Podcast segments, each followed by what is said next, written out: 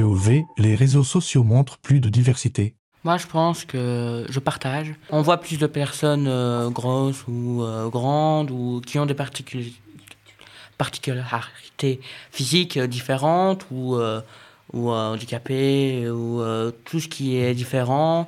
Ça peut être une, une très grande force à part notre société, mais ça peut être aussi très, très malicieux.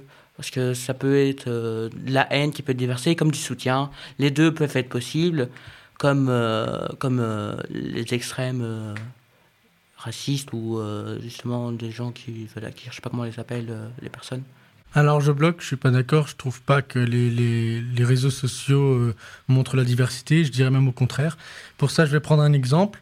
Euh, on a eu, eu l'avis sur YouTube beaucoup de, streameuses qui disaient que si elles étaient si peu nombreuses, c'est parce qu'elles avaient justement peur euh, des, personnes mal intentionnées sur Internet.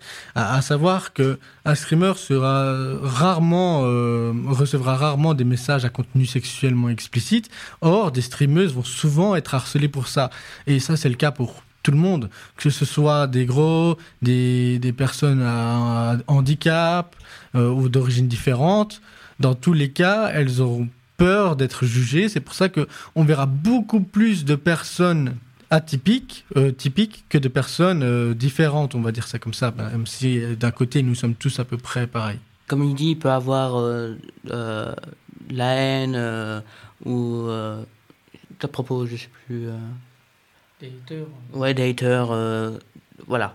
Euh, il peut avoir le, le, cas contraire qui soutient et tout ça, qui ne.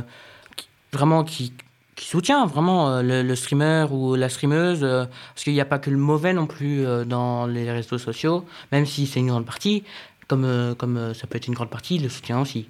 je connais beaucoup de streameuses qui, euh, je ne connais pas personnellement, mais voilà, je la regarde parfois, euh, qui reçoivent beaucoup de soutien, même s'il y a des trucs qui peuvent être mauvais.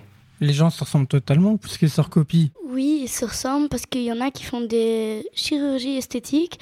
Ou plus simplement, euh, les, les, filtres, Instagram, euh, tout ce qui est comme ça, les filtres euh, qui fait ressembler à quelqu'un ou à des, des, des emojis ou Enfin, c'est très truqué pour moi, je trouve, euh, l'Instagram ou TikTok, euh, qui c'est faussement réel.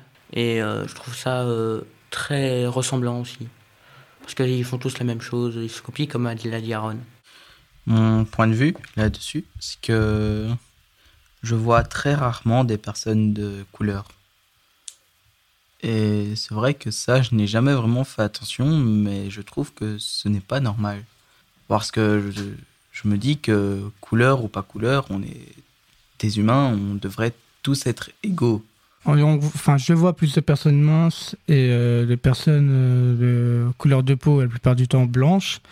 Bah, à mon avis, c'est le simple fait que ces personnes ont peur d'être harcelées ou des trucs du genre, hein, sûrement. Parce qu'il y a beaucoup d'haters ou des mauvaises personnes en ce moment qui, euh, on va dire, qui sont racistes ou alors qui vont critiquer euh, il y a aussi euh, l'algorithme euh, Twitter et YouTube qui, qu'est-ce que vous regardez souvent, va revenir souvent, souvent. Et donc, tout ce que vous regardez, si vous regardez plus de blancs comme, comme ça, vous, vous aurez encore plus de blancs.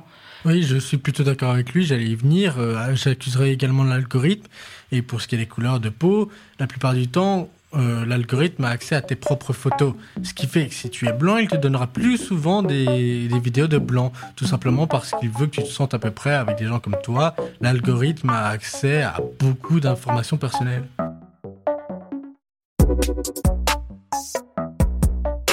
Tac est un podcast d'éducation aux médias réalisé par le studio Ultravague. Soutenu par le CSM. Merci à l'MJ de Marcinelle et plus particulièrement à Aaron Nathan Cameron. Sherazade et Tinuo.